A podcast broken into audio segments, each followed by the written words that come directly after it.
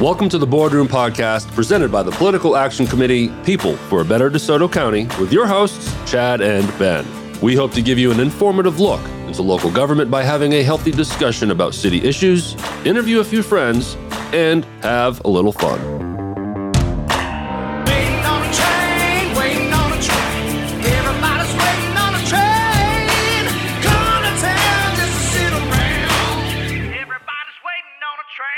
How you doing? This is Chad Wicker, Ward 4 Alderman, And this has been Piper Ward 6 Alderman. and you're listening to the Boardroom Podcast presented by Shelby Row Productions in the heart of Ward 4, the Caffey Place building.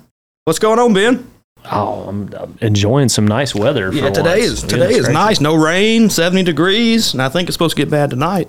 Yeah, yeah, I think so. But uh, you know, it's been a busy week uh, in our household. We've got a you know one kid that's got soccer going on. We got one that's in a in a in a play doing the Peter Pan deal uh, with uh, with Oak Grove Central. So she was real excited about that, and um, you know, family in from out of town. So just a busy week for the the Piper fam. Yeah, we had a uh, a competitive competitive 6U soccer game last night uh, between uh, the uh, Hernando uh, Bears, which is my team, against Dr. Trotter and his team. I believe they were the Tigers, and uh, you know Dr. Trotter was in charge of the clock. I think he ran the clock on us a little bit. We lost three to two, but uh, we'll get a second chance That at him. a that's a really that's a low scoring six U Oh, yeah, we, soccer game. we have a strong 6U team. The future of Hernando soccer is strong. Yeah, absolutely. There's, and that's soccer. The numbers, everything is up um, for soccer. I know participant wise and all those sort of things. I know we've we've looked at those before. Basketball is up, soccer's up, uh, baseball and softball I think are up compared to compared to last year. Uh, so a lot of good things going on with uh, with Hernando Parks and Rec. And I'd like to give a shout out to Michael and his team uh, the, who, who runs the soccer program for us. They did an outstanding job, I thought, last week in getting those fields ready so we can play. They've just been hit so hard with rain and so forth and the weather, but uh, they worked hard. I think I think he said he got there like five, six o'clock in the morning trying to drain those fields to get them ready to play. And we, we were able to play. It was cold Saturday morning, but we were able to play. And uh, so I want to give him a shout out to him, him and his staff and Jared and the staff there. They do a great job. Yeah, it, it was definitely chilly out there, but it was a, a good morning to get some soccer in and get the get the get the season, um, you know, continued to roll on now that spring break's over with and all that. So, coming off spring break, we had a, a board meeting this past Tuesday on March the twenty first. Let's run through the agenda of some of the things we talked. Yeah, well, I mean the the meeting lasted about thirty minutes. Really, not too much to hit on, but we'll we'll go through the agenda here. Claims doc, like always, uh, meetings from previous minutes, uh, a little bit of training in the uh, consent agenda, sending our couple of our uh, deputy clerks to the uh, clerks uh, conference in April. Uh, got a contract with our copier and printers. Uh, G- uh, approved for GIA to go to the Mississippi Pinnacle Award ceremony. I think the farmers market has been nominated for another award there in Hattiesburg. That's right. Um, and she's also going to a meeting at the uh, Mississippi Development Authority in Jackson. Um, th- those things are vital, I think, to try to get uh, additional funds. And you know, like the Brown, I think she posted something recently about the Brownsfield grant. I know there's a the old gas station in my area here. We're trying to hope to get something developed there with the Brownsfield grant. Other than that, uh, I guess the first thing we had to talk about uh, is the proclamation for the organ and tissue do- donation awareness proclamation that we approved. But I guess the big thing first is the uh, redistricting. Yeah. We approved our uh, redistricting plan. And, and just some history, as you know, we ran for office in 2021 based on the census from 2010. Uh, and, and the last time the city redistricted those wards, I think in 2009, right, Ben? That's correct. Well, yeah, short, shortly after the annex to bring in a lot of the Nesbit area and some of the some of the outlying areas.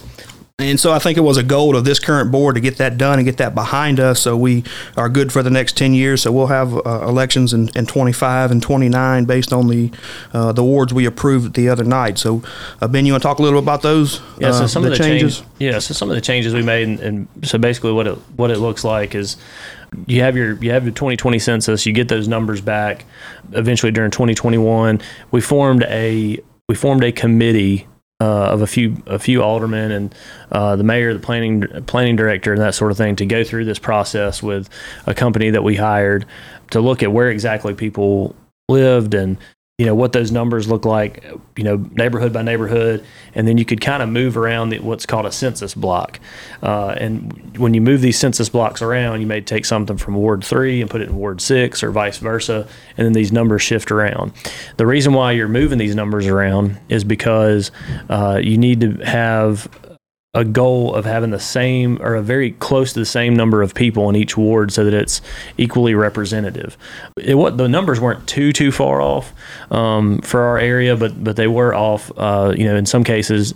Uh, by about 12%, either to the positive or to the negative, uh, depending on which ward you're looking at. So we needed to we needed to tighten that up. And so the plan that we looked at, if you live in there's a corner of the uh, country club kind of golf course area that is in that was previously in Ward Six, which is in my ward. That right there where Old McIngvale and, and Green Tea kind of comes together. There's there's a few little uh, neighborhoods right in there, uh, a few little streets right in there. Those are going from Ward Six to Ward Three. So now McIngvale and Green Tea will kind of create a little box right there for the Ward Three voters. Um, so that that change was made. Additionally, if you're in the Winningham Estates uh, subdivision and kind of that Christopher Lane and kind of going up towards that area, that part of Nesbit has been changed from Ward One to Ward Six. Now, the reason those two changes were made, one, Ward Three needed more people in it, um, so I gave up some folks. So when I did that, I needed to uh, get some people back, uh, and and had to take from Ward One, which uh, had too many people in it, and so that she and, uh, Alderman Lynch needed to give you know some people or give some neighborhoods a, away to another ward to sort of make everything even out. Um, additionally, there were some changes made uh, right along where uh, Mount Pleasant goes south from Commerce. Um, and in that area, it kind of loops back around. That went from Ward 2 to Ward 5. Uh, there's an area right at Elm Street um, that I think these the next two changes are, are more. Yeah, in, I'll, I'll in talk Chad's about those. Wheelhouse yeah, there. So yeah, I'll, let talk about grab those. The, the, the, Ward Four had saw two changes. We lost some uh, the population there at Elm Street, so everything west of Elm Street now goes to uh, Ward One, and that was done to kind of make that uh, that area more square. It probably makes sense to have a natural barrier, and then also we had some changes uh, at the kind of the east part of Ward Four there, where Ward Five kind of took a little chunk up on. Uh, this is going to be Pon- West Pontotoc West uh, towards Terra Drive, and then also like Shady Shady Grove area there. Uh, shout out to my buddy Larry Worthy and, and Cuddles; they live in that area right there. Um, Yeah. So anyway, that is now in Ward Four and no longer Ward Five. So we're trying to make it a natural barrier. I think is one of the goals.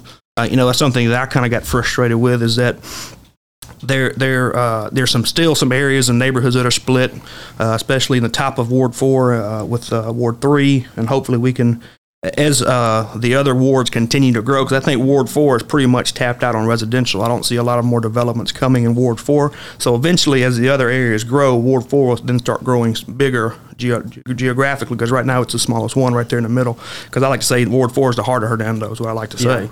Sure. yeah. I can see why you'd like to. But say that. anyway, but uh, anyway, so um, again, there's there's still it's not a perfect plan. Um, we certainly tried. Uh, everybody had a a part in this plan, and um, we got our deviation down to uh, six point three percent, which is anything under ten is acceptable. The prior deviation was twenty four percent, which was out of compliance. That's why we had to do this. Um, and so the ideal, based on our census, uh, I think the total population is 17,136. And so we're trying to get each ward to be about 2,856 people. Uh, and with this current plan, the, the one that is farthest out of compliance would be Ward 5, which is 93 people short of that. Uh, so that's a lot better. Um, ben, can you talk a little bit about the why this is important, the one one Yeah. person, one vote concept, and why you need to redistrict every 10 years at least? Correct. And so the the goal with it is that you have equal representation on the board, so that you don't have um, a ward that has 500 people in it, and those five people are represented by one vote, compared to a ward that would have 4,500 people, and that those 4,500 people are represented by one vote. So we're trying to get as close as possible to having that perfect number. It's very difficult to have an exactly you know exactly perfect uh, look with it with the the way the census blocks are kind of laid out there. But um, you're really trying to get it to where people when they elect an alderman or they um, you know when they go to cast that vote, that person that represents them is representing a very statistically equal uh, number of people in the city of Hernando. And so I'm sure for most folks listening to this, you may not have been affected by those changes, but they do need to recognize that those changes have been made. And I'm sure the, uh, I know I've, I've already been in touch with a lot of people in the Winningham Estates uh, neighborhood and joined their Facebook group and kind of reaching out to them uh, just so they know that the changes have been made um, and that I'm their, I'm their representative to, you know, to, to reach out to whenever they have any issues. But if you have questions about it, you can always, you know, either contact City Hall or contact your alderman and just make sure there's no changes that have been made. Yeah, and everybody in Ward Four that was added to Ward Four should be receiving a letter in the mail today or Saturday. So I sent them a, a letter with my card in it. So if they can have any issues, they can reach out to me. And and we're very simple in Hernando. So if you want to email the mayor, it's mayor at Hernando.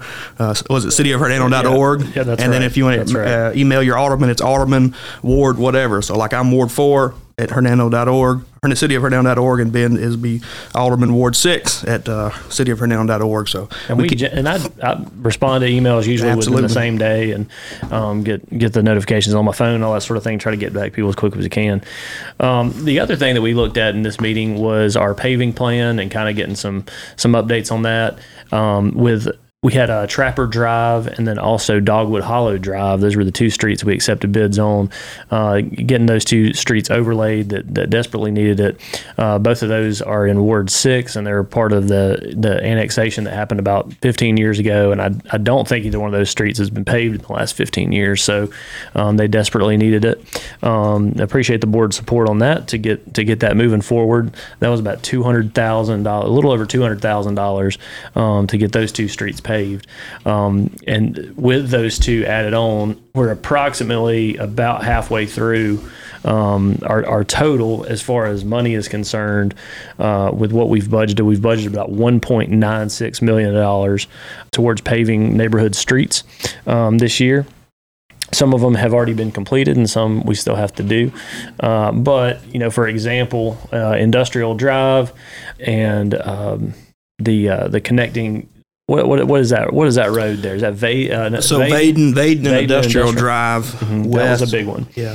Uh, so just let everybody at the sheriff's department know uh, that that is getting paid. That's the next thing we do. So uh, hopefully, maybe this time next week, uh, or when this I think this podcast will come out on Monday. So hopefully, sometime that week we, you'll see see the, uh, the the people out there paving the road. So So that represented about you know five hundred thousand dollars or so of uh, of that Fair uh, Fairway Point Cove East and West and Fairway Point Lane. Those were uh, those were done uh, in the fall. Those were kind of you know right there. It's just it's one little neighborhood right there, kind of at the edge of Ward Six. It's now actually Ward Three that's uh, that's changed over, and now Dogwood Hollow and Trapper are both going to get uh, paved, and that's kind of about halfway through from a money standpoint. Um, there's been around uh, nine hundred thousand or so spent uh, are committed to paving projects, and now there's several more that we'll be getting to. So I guess listen up here. There's there's some that will uh, mention Notting Hill Cove East and Notting Hill Cove West. Uh, those two will is also that, be they got spiders in the road or something? All those They- lines in the road. They don't have spiders in the road. So, that, so in that neighborhood, for example, we did something called cra- uh, a crack seal. So it's uh, where uh, l- last year we did a crack seal uh, through that neighborhood where you have uh, spiraling cracks that are going through the the road. Uh, you basically go in there and seal those so that the road doesn't become in any worse shape than it was already in. Because we basically, when looking through the paving budget, it was going to be impossible to get the whole neighborhood paved in one year. But we're now following up and getting Notting Hill Cove East and West done, and then also uh, Notting Hill Notting Hill Drive, starting at Middle Buster and going through uh, Banbury there. So, uh, Notting Hill folks, that's what's coming towards you. Uh, um, just I, I will. I think I posted this on my personal page when we passed it back in October, but I'll put this on uh, the Boardroom Podcast uh, Facebook page so people can take a look. And um, I think you hit most of the main roads. A couple in my area. Uh, Biloxi Cove uh, will be paved. Banks Cove will be paved. Elm at Robinson's that just got done. I drove on that earlier. That's that's nice and smooth over there now. Pendulum, I think, is another one. Pendulum uh, is a good one uh, that needs it. Northern from Norview to Commerce is, is another one that needs it. I think you talked about Fairway Point Cove West and uh, all those. I think some of those already been done. Uh, have you talked about Dogwood Hollow? Yeah, with Dogwood Hollow we accepted the bid on up there in Nesbit. Uh, that'll that'll be getting done, and then I think the, uh, the other- Fairway Oaks over there. Yeah, that's right. Uh, we're kind of right near where the uh, right right near where the country club is. There's a, a road there that needed to. It used to be split with Ward three and six, but now it's just Ward three there. So um, that's another one that that uh, that needed it. So a lot of paving going on, and um, Well, uh, Ben, you know, I think it's important to explain to people that we, we this is the most we've ever spent on paving, um, Mm-hmm. and this is not counting the the McIngvale project that we're going to pave that's coming out of MPO grant. I think that's a Mm-hmm. That's two right. point seven million dollar project uh, up there for them from Pleasant Hill all the way to Green Tea, I believe. Isn't that right? yeah, Repave it. Well, so it's yeah, it's from uh, from Pleasant. Does it go all the way to Green Tea? I think so. I think it may be. Yeah. So that that road desperately needs it for sure. That is, that one's definitely been chewed up quite a bit, uh, whether it's through truck traffic or whatever it is. But um, that one def- definitely needs it. So it's over two million dollars from the uh, Metropolitan Planning Organization that uh, the city will be chipping in a little bit on that. Um, but when you go back and look uh, historically at what the city would spend on paving, the reason why we are in this the, we're in this situation where we're spending so much on it is because money hasn't been spent necessarily in the past every single year. Uh, in our first budget year, I think we committed uh, 1.2 billion. Um, the, the One point four. 1.4 the bu- uh, the budget was 1.4 for that part of it was going towards you know paving paving part of the soccer complex so you didn't necessarily see that uh, paving done. Um, and the and the cost of asphalt and some of those things increased so much that we didn't get as far as I think we necessarily would have liked. But when you talk about previous budget years prior to this prior to this board that's in there there was years where you know it might have been 300,000 400,000 you know 800,000 dollars being spent. Uh, so this the board's really made it a priority in my opinion to well it's not opinion it's fact uh, we've uh, we've committed more dollars towards it I think that's a priority for us. I know that's something that I heard a lot on the campaign trail was, was potholes and parks. That's the two things I always talk about. But um, uh, I talked, like I always do, I waited till the last minute. I reached out to Miss Pam, Pam Pyle, our city clerk, and asked her if she could send me the numbers for the last um, five years of road uh, improvements. And, and she, I don't think she's in the office today or she wasn't able to do that. But uh, I did go back and look. So, you know, this year we, we've committed $4.6 million to, to roads, uh, with 2.7 of that coming from uh, MPO. And then the year before that, we did 1.4 million. And then the the, the last year of the previous board and, and mayor, um, they budgeted 400,000, but only spent 153,000. So I'm not sure what what happened. That's that's talking to your point.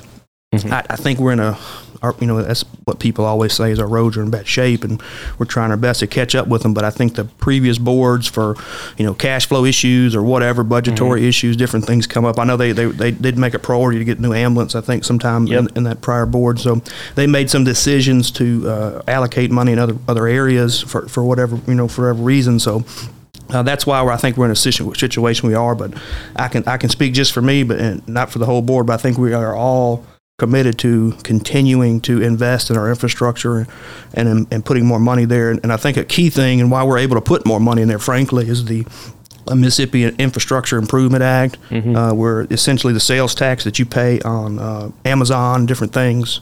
The internet sales tax Yeah, internet sales tax essentially. So that there was a, a legislation passed, I think, in 2020 or 2021 that we get a certain diversion back on that, and we've been able to use that money quite a bit to to fund some of these road projects. I think we got in January we just got 600 and almost 700 thousand dollars. And we get that twice a year, so that that money can only be used on infrastructure projects, and that's one of the reasons why we have committed so much of our resources there, because it's needed, but also we have some additional funds to do it, Ben. So Yeah, absolutely, absolutely. And those can be used on the those the internet sales tax can only be used on infrastructure. It doesn't necessarily have to be used on roads. It could be used on water projects, sewer projects, anything that's infrastructure related. Um, but the board is committing that committing those dollars to specifically street improvements because they are so badly needed. Um, but you know, I think that the the biggest uh, challenge anytime a city goes through an annexation is that um, you're you're grabbing a lot of streets, you're grabbing a lot of you know homes and, and potential places that businesses could could locate to, and some of the business growth has happened in those annexed areas, um, and it, and, and Hernando is growing for sure, um, but you, you know you have to be able to take care of what you what you bring in, and uh, and I think that's what the board's committed to doing uh, to try to make that happen. It does take time though. Uh, for sure. And I and we certainly people uh, appreciate people's patience, and I try to tell them that as well when I go out and speak to f- folks, whether it's in Dogwood Hollow or you know Winningham Estates or wherever we're at, um, or even in my own neighborhood, and just say, hey, listen, just be patient with us. You know, we got uh, Trapper Drive getting paved here soon. That's one of the big entry streets into to one of those neighborhoods there. And same thing with Notting Hill, uh, getting Notting Hill Drive uh, paved. That's another entry street in there from Middle Buster. Uh, so should help at least with uh, with getting into the neighborhood and uh, hopefully get a little bit nicer nicer drive. And I know we've already started conversation of what roads we're going to get next year. Um, so uh, if you have an issue with your road, please reach out and let me know. I know uh, I think we've talked about it before, but if you if you do have a pothole or some kind of issue, please report that to our maintenance department. You can do that online. And, and so that's a good way to so we can go back and pull some numbers and see where we're having issues. Yeah, I think that's the best way for us to keep to pull data on it is when, when we do have an issue, water main or whatever, we can go back and look. And that's usually one of the first things people think of when they think of uh, the city is the city needs to take care, better care of its streets, or we, you know, y'all need to get these potholes filled or whatever. And we, the, there's a lot of miles of streets uh, in the city, so the the more information we have, the more feedback we have, you know, the better it you know service we're going to be able to give, um, in my opinion, because we, you know, I don't think any of us are able to ride every single street um, every single day. So uh, any feedback there is definitely definitely welcome and, and, and helps quite a bit. But that was a big part of our meeting, uh, looking at the paving budget, seeing where we are so far, seeing what else we have left to do. So there is still a lot out there that's that's coming, and you'll you'll see that as the asphalt plants get opened back up, which should happen in the next week or so, according to our city engineer. Uh, he said we should have those asphalt plants open back up, and you should start seeing some some activity there. And you going to talk about the other roundabouts you approved? I did not approve another roundabout, sir. You don't. I don't know what you're talking about. I did not approve a roundabout. Um, but uh, did we have it? Did we, we didn't have a roundabout on there? No, I'm just, I'm just Where you, you just give me a hard time. You Hey. just give me a hard time. Well, we've talked a lot about tax revenue. We've talked a lot about um, that we do every single week. But uh, one of the people that we have coming on our show today is tax uh, tax assessor Jeff Fitch, uh, who is in his fourth year in that in that role, uh, and we will be uh, talking to him about what his office does and kind of Sure. the the growth here in DeSoto County that we've seen over the last uh, couple decades here. So he's going to be a great interview. Do you want to uh, talk about the sales tax revenue real quick since Yeah, we're absolutely. bugging everybody with sales tax? Yeah, sure. So, um, just so everybody kind of understands this, so when you go to Kroger and you pay that 7% sales tax, the cities get 18.5% of that back in a diversion, and, and that goes to the, the city's general fund and, and can be allocated uh, different ways. I think this year we budgeted, uh, right, been 5.4 million, I think is what we did. So about 450,000 a month is kind of where we need to stay to stay budgeted. Uh, the February numbers come back, which the February numbers represent the actual January uh, time. So uh, we, they come out usually on the 15th of the month. So for February, or excuse me, for January, which was posted in February, those numbers were four hundred twenty-seven thousand twenty-nine dollars and thirty-two cents, which is up from the previous year, but a little under what we budgeted. Um, On average. on average, And yeah. So what you so one thing that you want to one one of the things that qualifies that is that when when you look at December, you know when when December and holiday season, all that kind of stuff, that number is usually really high, and that number was really high uh, that month, and it kind of you know pull some of the other numbers up.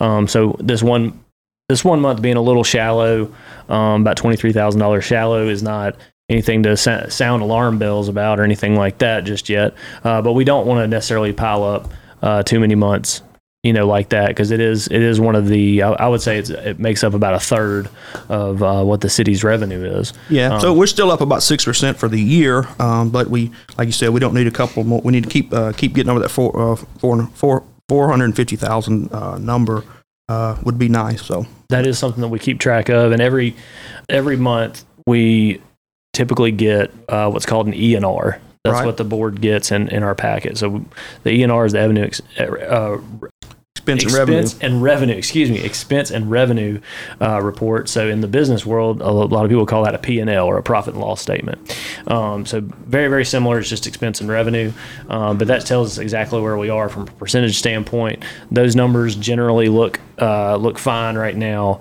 You know, from what from what I've seen, there's some that are a little high, some that are a little low, and sometimes you're just gonna there's there's some ebbs and flows with when uh, things are spent, and sometimes things come in under budget. And you know, with our with our paving, we've had a couple paving things come in a little under budget, so it's allowed for uh, other projects to be added um, to our paving. I think that the the police department uh, parking lot has apparently uh, been a- been added as Do what? well, yeah, the, uh, that was on the that was on the list there that was handed to us on on Tuesday. Is that the the, Oh, the police department the police department uh, parking lot's going to The get police department gets everything. New, new. they get air good- conditioners. They're good. They're good people. They're good people. They do a there. great job. They Love do a great job of keeping us safe. So they'll uh, so the the police department parking lot will get paved there, and I think that the parks department and those folks, everybody, a lot of people use that that entrance there to get in and out. So it certainly is needed for sure. But before, uh, before we get to Jeff, do you kind of want to talk about the cash flow and why I think the sales tax is a little important? You know, you know, Yes. we, we don't have a bunch of money, So- and why it's important. I think we talked about Yep. this during budget time, Ben. That we're trying to get our surplus built up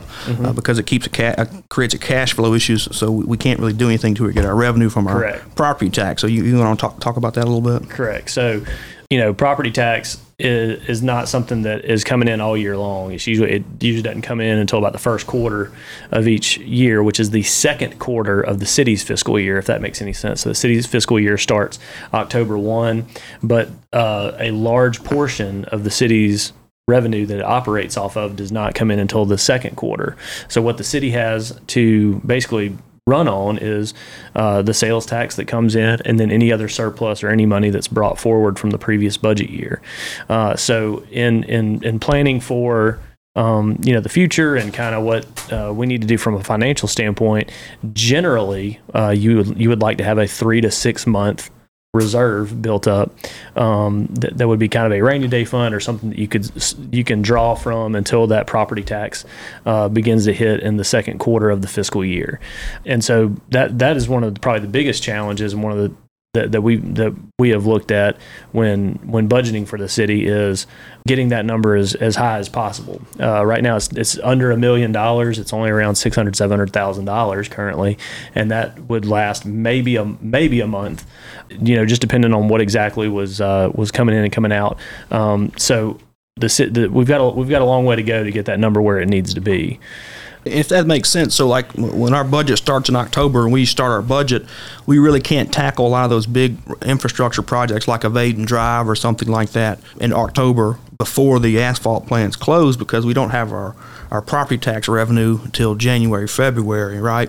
And so that kind of hems us up and, and shuts that window down. We can do road projects. I think in the past with previous uh, board, that that's also been an issue with the cash flow. That's why they've I think been reluctant to spend some money on the roads. And so that's why I think it's vital that we we, we look at this budget from a conservative viewpoint and, and, and and try to know, be frugal frugal with the tax dollar and, and try to uh, get us a good reserve built up so we can tackle these things. Like for instance, uh, for ex- example, like DeSoto County has quite a bit of money in their rainy day fund, uh, and they're able to tackle projects when they need to tackle them instead of having to wait till the money comes in. If that Right. makes any sense. So. And I think that as we're going forward, what the board wants to do is, in, in general, what we've talked about is, is forming a budget committee uh, that would that would look at other ways of budgeting than just how things have kind of always been done, or maybe necessarily, you know, you have a mayor and then you have a finance director. Uh, they may have a certain way of doing the budget, but you know, let's bring some new ideas to the to the table as well, and say let's start out with you know how much how much do we want to have in a rainy day fund and let's can we set a benchmark over the next three to five years to say it, you know let's look at five years from now we want to have a million and a half dollars in a rainy day fund or whatever the number is that everybody agrees upon then let's start working towards that um, and not just you know necessarily build a whole budget out from the top down and say well there's $150000 left to put into a reserve i think the goal now is to be a little more intentional and i think that that seems to be what the board would like to do Yeah, to try to get, work get, I think get all the needs and only some of the wants. um, Right. If, if that makes sense. So we're, we'll look at that. I think we'll probably start look, start looking at budget stuff. April, May. I think it's a good time to start looking at. it. We're about halfway through this fiscal year, so And we do have we have to have a budget approved by September fifteenth. So right, yeah. there's plenty there's plenty of time to still get the uh, the budget talks done and um, for the next fiscal year. So we've got a long way to go there. But as we've talked about, uh, a lot of that stuff, a lot of revenue, a lot of those things sometimes uh, can get people a little a little sleepy eyed. So let's bring in our exciting guest uh, Wake up. here today. I know, wake up. Uh, we, let's bring in our exciting guest. We've got uh, the tax assessor for DeSoto County joining us here today, Jeff Yeah. Fitch. I- I've known Jeff for a long time. His his office does a great job, and uh, well, I can look forward to a great discussion with him about the tax assessor of DeSoto County. Let's get to it. And now we bring on the DeSoto County Tax Assessor, Jeff Fitch, for our interview this week here on the Boardroom Podcast. Jeff has been the tax assessor here for, for four years. He's in his fourth year, but has been working in that office for uh, forever, uh, as, as uh, from what I understand. So, Jeff, thanks so much for for giving us some of your time. There's only so much of it in every day, so we certainly appreciate that. Thank y'all. So how so how long have you been there in that that office? I actually started in '99, working under uh, former tax assessor Parker Pickle. Parker, Pe- and he's still here in Hernando. I Oh, think, so- definitely. He, he just got out of my district. When we redistrict, he on that side of Elm goes to Nadley. So he, Mr. Parker's no more, no longer in my That's district. So. that's why you wanted to move it so bad. no, but uh, so Jeff, tell us a little bit about you know I'm sure when you introduce yourself to people and they're like, well, I'm the tax assessor. The first question is probably like, so what do you do exactly? Exactly. Well, you know, it's a misconception about everything. You know, they get me mixed up with uh, the tax collector, which, you know, we're two totally different offices. Now, the smaller counties in the state have a combined assessor collector, but our office is split in 1992. And, excuse me, 1988, they split when Mr. Bushelon was the the last assessor collector, and in a in at that time Joey Treadway ran and uh, Tallulah uh, Anderson ran for the collect for the assessor, Joey for collector, and and it's been split ever since. And but what we do is, is, is a variety of things, but. Uh, I could I could tell you you, want to just go over everything Yeah, real absolutely. quick. Just- you know I hate to just ramble on, but No, you're good. uh, but our main responsibilities, of course, is assessment. And what we do, we, we appraise every new house, commercial building, every structure that's constructed or tore down. We are mandated by the Department of Revenue to update at least 25% of the parcels every year. Um, we're, ex- we're responsible for the maintaining the new agricultural prices on the farmland.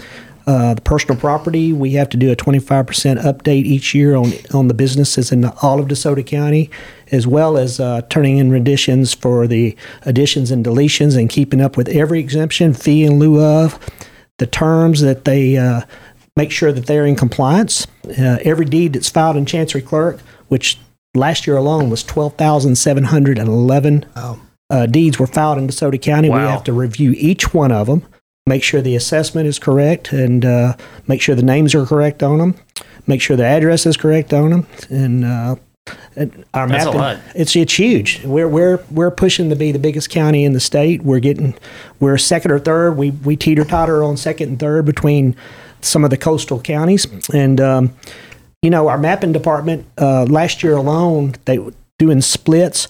There was uh, how many subdivisions did we create last year? Uh, 100 new subdivisions were created in DeSoto County last year, and we did about 285 rural parcel splits. And that and that may be a good thing to kind of define for folks. So when you say subdivision, most people think like oh 150 homes or what, but a subdivision at its It could be five simple- lots or it could be 100 lots. Yes, sir.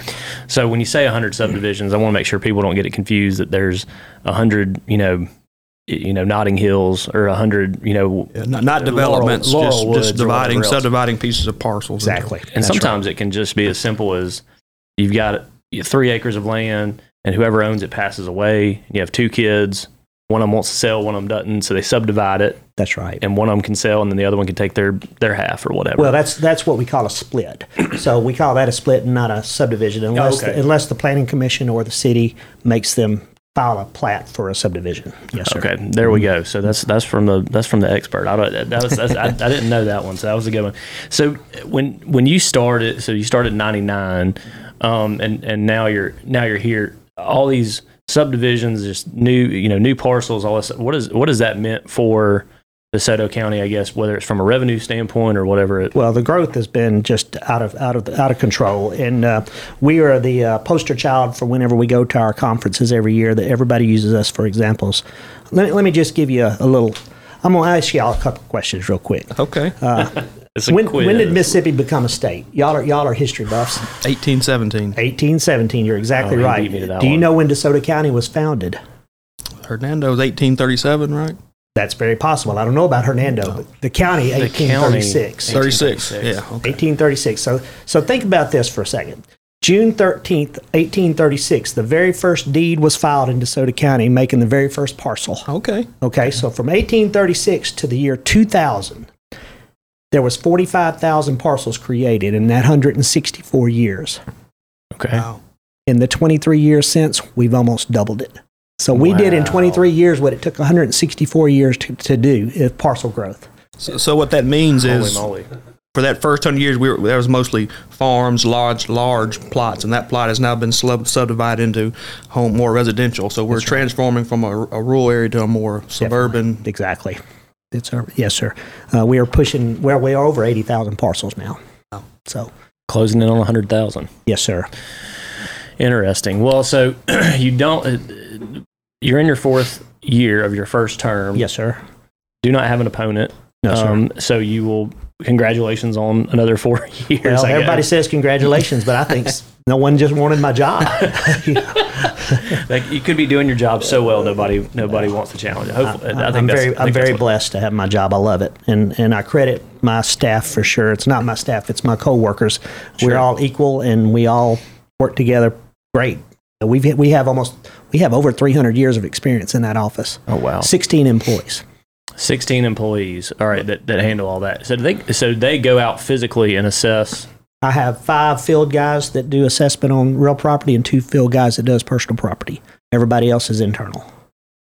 And what's the what's the difference, I guess, between the personal property and kind of define that, I guess, a little bit if you can. Well, personal property is when you ha- own a business. Uh, you have your if it's depending on what type of business it is, but you know if it's a, a store, it's inventory and it's whatever is in the you know computers, whatever they have to. Unfortunately, the Department of Revenue, it's a statute that we have to tax that. Okay. So, so yes, sir. You have to turn in a rendition every year to show how much you've increased it or decreased your inventory or your office supplies or anything like that. So you're saying like if you had a, a camera shop, you have to go in there and, and, and inventory their their cameras or whatever, and then they, they get a certain tax of, of that equipment. They get a rendition form at the beginning of every year, and, And they, they fill it out and send it back to us. And you know they'll put any additions or, or deletions on there for us. and you have to do every single one of those, or that's at twenty five percent. we do twenty five percent per year. Okay, of those. We have to review them physically, just the same we do with residential property. Yes, sir.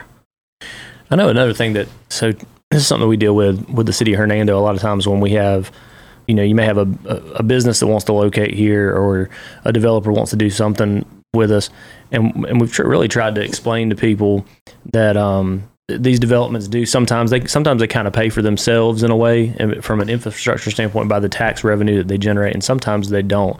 Usually with neighborhoods they don't right? Because you're, the, the the property tax that's generated from those um, just doesn't really cover what it would cost to pave the streets, do your water and sewer, and just all the maintenance that you have to do within a neighborhood. Uh, but a lot of times with the with these commercial developments, you'll see something completely different. So, talk about I guess some of the differences with that and kind of what some of the numbers maybe behind what that would possibly look like if you if you have an example that you Well, can sure, kind of sure. think Well, of. uh, well, you know, Mississippi is a non-disclosure state. So, okay, so every deed in Mississippi comes in. It says ten dollars. That's what the purchase price was, ten dollars. So it was, it was, it was formulated that way so that privacy. So. Where there's 82 counties in the state of Mississippi, and we happen to be one that is exploding with growth and value. So everybody wants to be here because of our great school systems as well as our police protection, sheriff's department, and all. So we are way below the curve on keeping up with values on homes. So since we're on the same page as every other county and we're going by the same guidelines, when you pay in $170 a square foot, we're not able to hit that mark because some of the Delta counties, you know, as you well know, are not able to even hit $100 a foot. But we're all on the same page. So we have to, you know, we do the best with what we got to to to calculate a value. But to be honest, uh, the folks in DeSoto County are getting an incredible bargain on their taxes. Uh, we have the lowest uh, millage rate, other than I think Tunica County, in, in the state. Um, our index is the lowest. That is what the index is what we use as a calculator. So if you have a hundred thousand dollar house and it's calculated, we you know you do it times that multiplier of our index, and we are the lowest one in the state. Uh, but as far as commercial goes, we try to be dollar for dollar if possible. Uh, If what we can get, we we work with uh, as many folks as we can to get those prices on the land price, to get the square foot price down, and as well as the commercial construction. So, And it could very well be that because of so many of the benefits that you just mentioned, that is why so many people want to come here and why businesses want to come here. Definitely. Uh, you certainly have the logistical advantages of being close to close to Memphis and FedEx Hub and all that stuff. But additionally, with some of the things you mentioned, the conservative practices that have been put in place for decades here in this county and, and, and the lower millage rates and the lower indexes and all those things, that is one of the reasons why uh, people want to come here in addition to the schools and all the other things you mentioned as well. So that's it's just good policy making, you know, that that that has uh, put DeSoto County where it is. Um, so uh, stepping away from from all the, the work and just all that sort of thing. So what do you enjoy doing when you're you're done for the week? It's the weekend. What's what's your go to kind of hobby or tell, tell folks a little bit about well, as Chad knows, I, I like to run. I've been running since the eighth grade, and uh, we hit as many 5Ks, 10Ks as we can do, and uh, really enjoy that. Even though I'm getting old, my body's not cooperating very well. Uh, we still do it. I, I try to run every morning. Uh, on the weekends, I love construction. So right now we're in the middle of uh, working on my son's house. They have a I got my first grandbaby, grandbaby on the way, and Oh, uh, so we're trying to. Thank you. Trying to get them uh, situated uh, for the, the new addition. and uh, but you know, I I just I don't know. I, I I love going to the movies, and I like Yeah. to eat. Yeah, definitely. Well, I can get. I'm on the same page with them on the eating. This is the second runner that we've interviewed, and I'm always just like, "What? I, I will virtually run with you." And you just flock, flock around the block is coming up April 1st. If you're running with us, man. That's. I, I think I could For a do good cause, the food pantry. For the food pantry, it's a great cause. I think sir. I could do a 5K. You could. I think I could. I could anybody can do a 5K if they want to. Okay. All right. Um, I'm in. J- Jeff, uh, you, your guys are always. So I stop by there once a week or so to talk to you and your staff. Y'all are always very good, very informative. Could you talk a little bit about, about I think one of the busier things y'all are doing right now, the homestead exemption. I think Sure. that goes to April first, and what what exactly that is, and, and so the people understand that. Sure, sure. Homestead is a, is a, a law that's been on the books for well over 100 years. It was designed originally to draw folks to Mississippi. And what it is, if, if you own your home and you have a Mississippi car tag and you file Mississippi income tax, you qualify. Now, everyone, everyone that hits those criteria will qualify for up to a $300 off your property tax and an assessment at 10%. There's two types of assessments in Mississippi. There's a 10% assessment, which is owner occupied property, and there's 15%, which is commercial, vacant land, or anything else. Rental, everything falls into the 15% category. So if you if you qualify, you come in the first three months of the year, January, February, and March. You actually have to April 1st to file this. It takes five minutes to do it. Uh, we give you a letter to send to your mortgage company if you have an escrow to keep your property taxes at the lower rate. If you're over 65, if you're disabled, if you're a veteran and you draw 100% DAV, you come see us. If you're 100% DAV, you don't pay property tax no matter the value of your home. If you're over 65 or disabled, the first $75,000 of value is completely exempt. So it's a it's a it's a great uh, program, and folks just need to take advantage of it. And this year it actually ends a week from today, which will be Friday, the 31st, because April 1st falls on a Saturday. And you only need to do that once, unless you have a, a divorce or remarried or something like that. If you have a deed change, if you, even if you put your property in a trust, you need to come back and see us. If a, if a spouse passes away or anything like that, always come back and see us to make sure that you qualify for the exemption that you are already getting.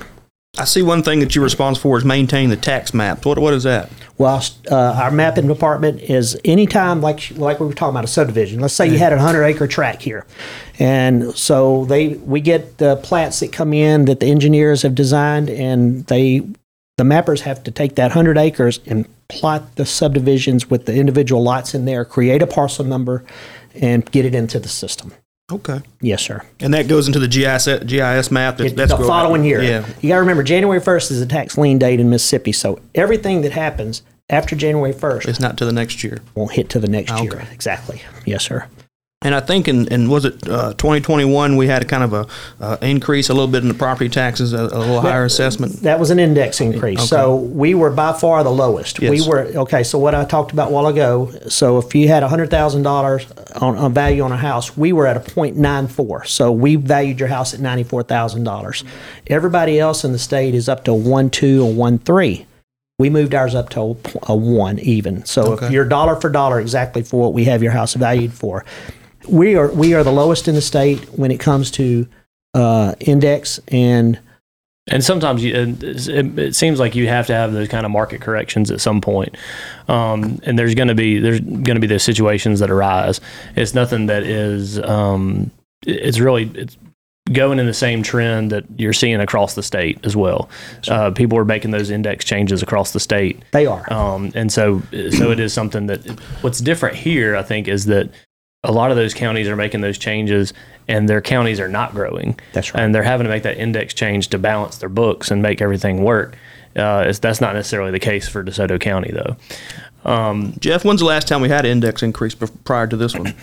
It had been at least 10 years. 10 years. At least 10 years, yes, sir. Yeah. You know, we have to create an incredible balance between making sure that the counties, the cities, the schools all have enough money to operate, keep the Department of Revenue happy because they audit us every year, and, and to make sure the taxes are as low as they can possibly be. So we got a balancing act going constantly, and we strive to make sure it's a, we hit all all three areas, you know, the best we can. Uh, I want to talk about something that I, I know. I know I, my personal opinion on it, but uh, the, the the fee and lieu and things like this for for projects.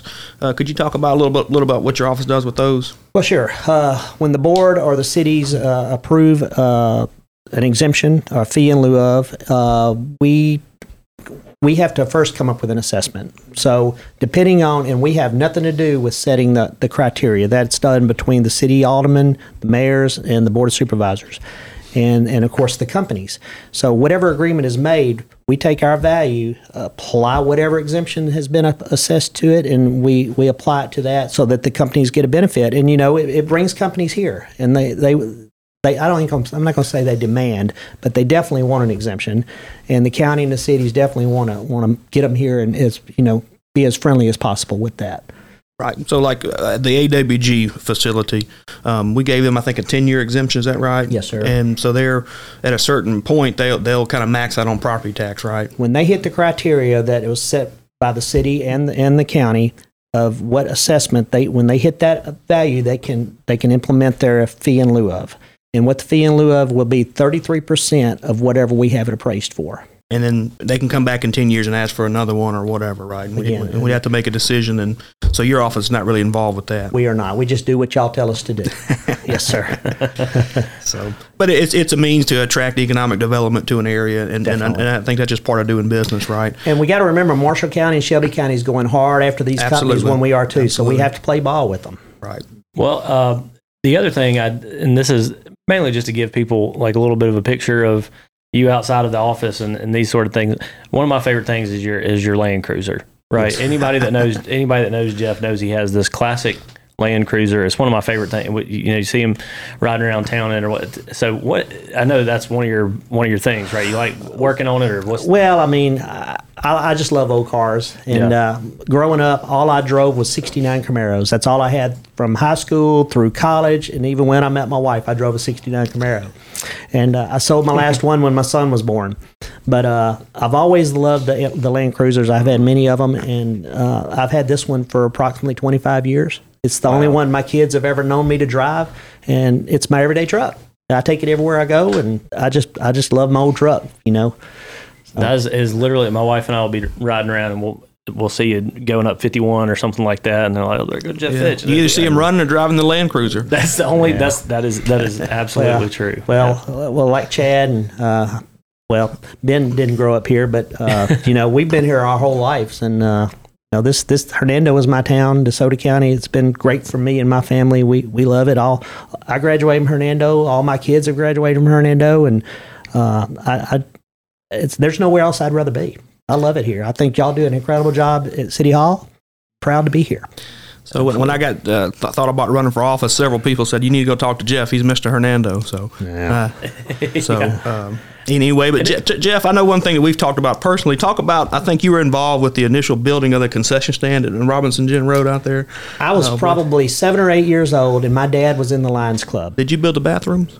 We I was on the truck that brought the concrete blocks in, and Mr. Johnny Thompson, uh, one of the nicest men ever, had a CDL, and we went and got the concrete blocks, and I was riding with him, and uh, we were building building those. They were going to build those concession stands and bathrooms down at the Civic Center on Robinson Gin, and when we were turning left off of Oak Grove on the on the Robinson Gin, one of the straps broke and a lot of the blocks fell off. And I'll, Oh, no. I'll never forget having to pick those blocks up. And, and it was a hot, hot day, and I was doing some complaining. But Mr. Johnny never said a word. He just he just just started working, you know. But uh, I, I grew up at those ball fields. I Yes, love it. sir. And still play down there now. We in the adult uh, Hernando kickball league. Yes, yes. Uh, so much fun. We're doing a wiffle ball team this year too. So Well, that's I think do awesome. wiffle ball. That's awesome. Well, we certainly appreciate you coming in and just one sharing, you know, what you do. We appreciate your service as a as a public uh, as a public official, and certainly appreciate your time coming in, explain a little bit about what the tax assessor's office does, and also just sharing a little bit about yourself for you know our listeners out there. And uh, we appreciate you and your and your uh, the folks in your office. Appreciate y'all guys very much. Thank you. Did we miss anything? Anything you want to talk about? UFOs or anything? Better not get off on my conspiracy theory stuff. You might get me impeached. The staff made me do that. Tell me to make sure I ask them about UFOs. So. That's right. That's right. Yeah, absolutely. Well, thanks, Jeff. Thank like I said, guys. you guys always do a great job, and I think uh, well run office, and so we appreciate you all do for the city of Hernando and the county. Same with y'all. Appreciate it. See you. Thank you. That was Jeff Fitch. He was our interview this week here on the Boardroom Podcast with Chad Wicker and Ben Piper. We'll have another exciting guest here for you in our uh, Uh, Mike April McClendon. show. I'll break the news now. Mike McClendon. Wow. All right. State State Senator Mike McClendon will be our, our guest at our next show, uh, our first show in April, uh, and we'll have some more updates for uh, for you from what's He's going to kind of recap the legislative session. They'll be done by then, so I think this is a, a conference weekend here. So they'll next week's be the last week of the session. So So we'll have uh, Senator Mike McClendon with us next time. We'll give you some more updates of what's going on with the city of Hernando, what the Board of Aldermen is doing. This has been the Boardroom Podcast with Chad Wicker and Ben Piper. thank you. Thank you for joining us for an episode of the Boardroom Podcast, presented by People for a Better DeSoto County. I hope we were able to inform you and give you some additional insight on how your local government works. Stay engaged. Local government is the closest to the people.